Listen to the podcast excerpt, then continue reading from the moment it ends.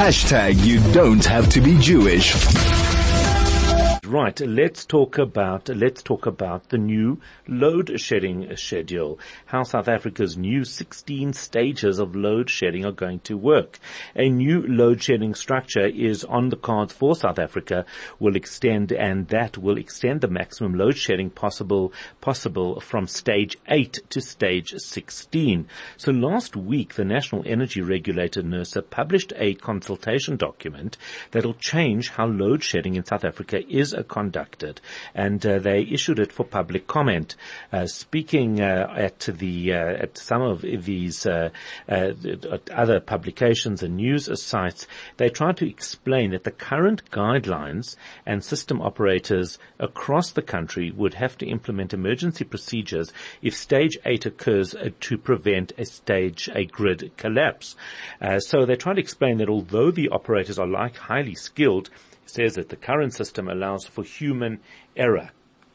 And that is something that they don't want to allow. So despite the fact that we seem to have gotten through winter a little bit better than we anticipated. This whole idea of an 8 to 16 stage load shedding is maybe just a little unnerving, but is it just a reclassification? What does this mean? Clyde Mallinson is an energy anal- analyst. We've spoken to him numerous times before. We wanted to understand from his perspective what this really means. Clyde, a very good morning to you. Thanks for joining. How are you doing?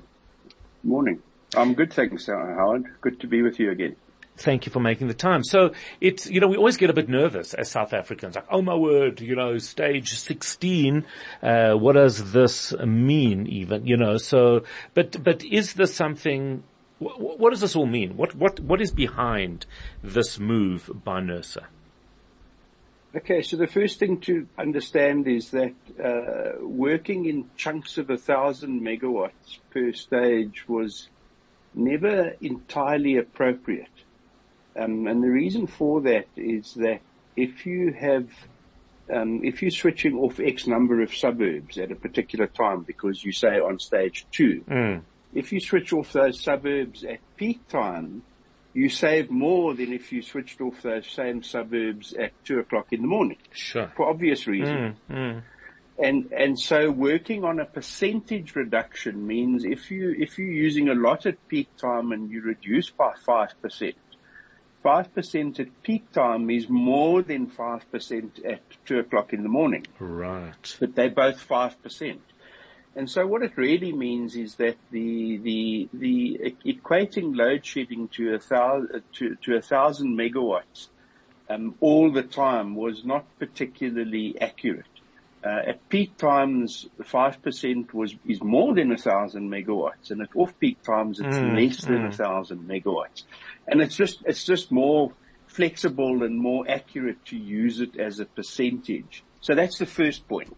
So, you know, 5%. And just is, to add to that, is, is the, yeah, I mean, I noticed on yeah, the weekend yeah. when we had load shedding during the day, because I have solar, it actually made no difference to my electricity consumption. Eskom, they weren't saving anything because I wasn't using anything off the grid at that time. And I'd imagine that as suburbs and, and certain areas move towards solar, it's exactly what you say. You switch it off at two o'clock in the afternoon, but it's actually not a major saving because many, there's a lot of consumers that aren't consuming at that time anyway.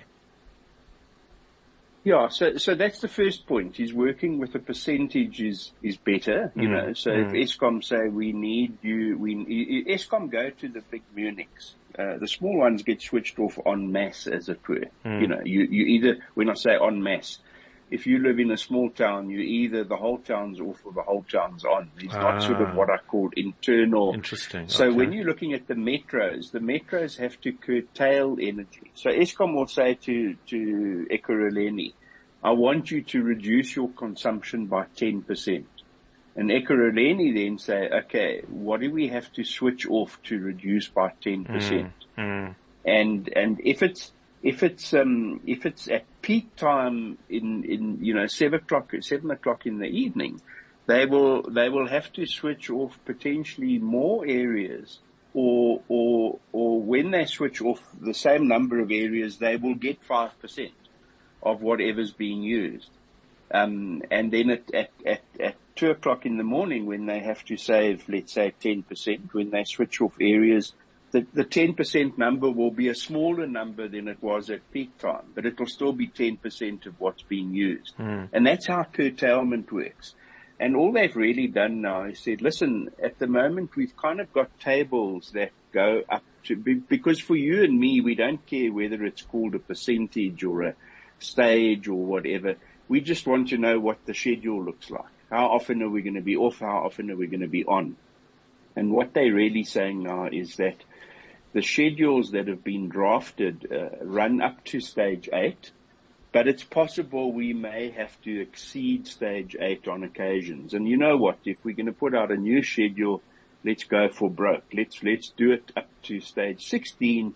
And quite frankly, if we ever got to stage 16, the, the, the country would more or less be shut down Mm, because I think at stage 16, uh, you're off for 80% of the time. And what does that mean? It means, it means, you know, collapse, collapse of water, you know, it, so it's just, I don't want to call it precautionary. It's just someone said, uh, you know, if we're going to increase it from eight, we can do it to 10. And then someone said, you know, 16 is a nice number. It's divisible by four. It's divisible by eight. It's a, it's a, it's a, you know, it's two times two times two, whatever. And, and so they took it to 16. But, um, I don't think that, uh, there's, there's any need to panic that we're suddenly going to go to stage 16. Um, Uh, the uh, bottom line is Yeah, that sorry, is that all of those stages of reduction are designed.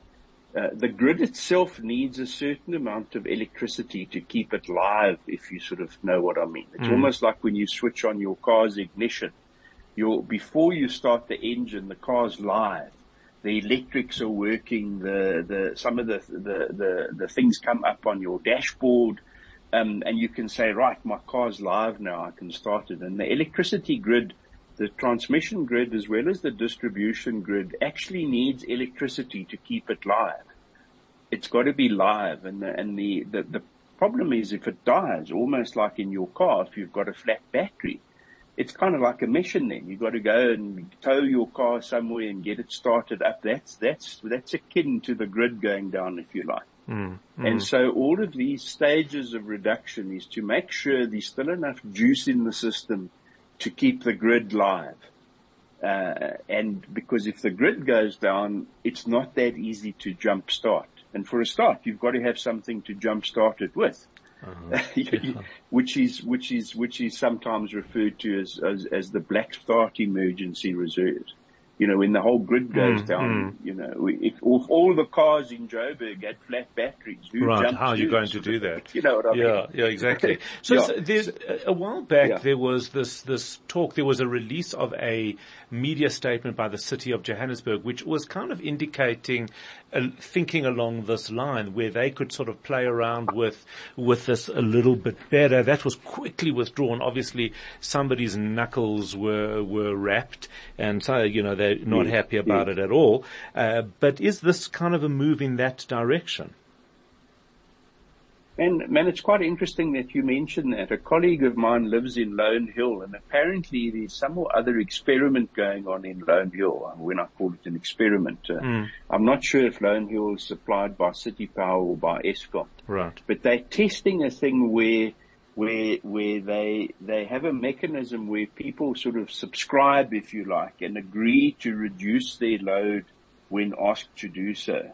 So instead of that whole area of Lone Hill being switched on um, um, at all, they say, look, Joburg in general has to reduce its load by 10%, and it does so by switching on and off whole suburbs at a time. But if we as a suburb the, the members of that suburb could reduce our load voluntarily by 10%. Mm, Not just for two hours or three hours or four hours, but for the whole day, you know, the whole time. while Right. we So then, 10 exactly. would that, would, would that be okay? And I think that's the experiment that's taking place. These people who've almost got subscribed and they've maybe got smart meters and whatever, and a note comes out and says, listen everyone, you know, re- uh, go easy on your electricity, but we're not going to cut you off. So you can still boil a kettle, but you know, if you're busy watching Wimbledon put the kettle on before the final set Mm, sort of thing, you know, so you don't all put, and, and, and that seems to be working quite well, apparently. Um, and it's just much easier to tolerate, you know, And it's so interesting because it also, load. it also Yeah. empowers people. It doesn't treat them like children. Yes. It doesn't say, right, you know, we haven't saved enough between two and four, everybody's off now. Uh, you know, it actually gives people the control. Yes, and of course, if everyone in Johannesburg could do that, when Eskom said you must reduce Jobs to City Power, you must reduce consumption by 10%. If everyone had bought into this, they would all say, cool, I'm not gonna, I'm, I'm gonna switch off my pool pump mm, today. Mm. You know, and, and, and if everyone switched off their pool pumps, you would probably save, you know, Right, but you need a you need a relationship that where there's trust, and at this stage, I'm not sure also- that consumers have that.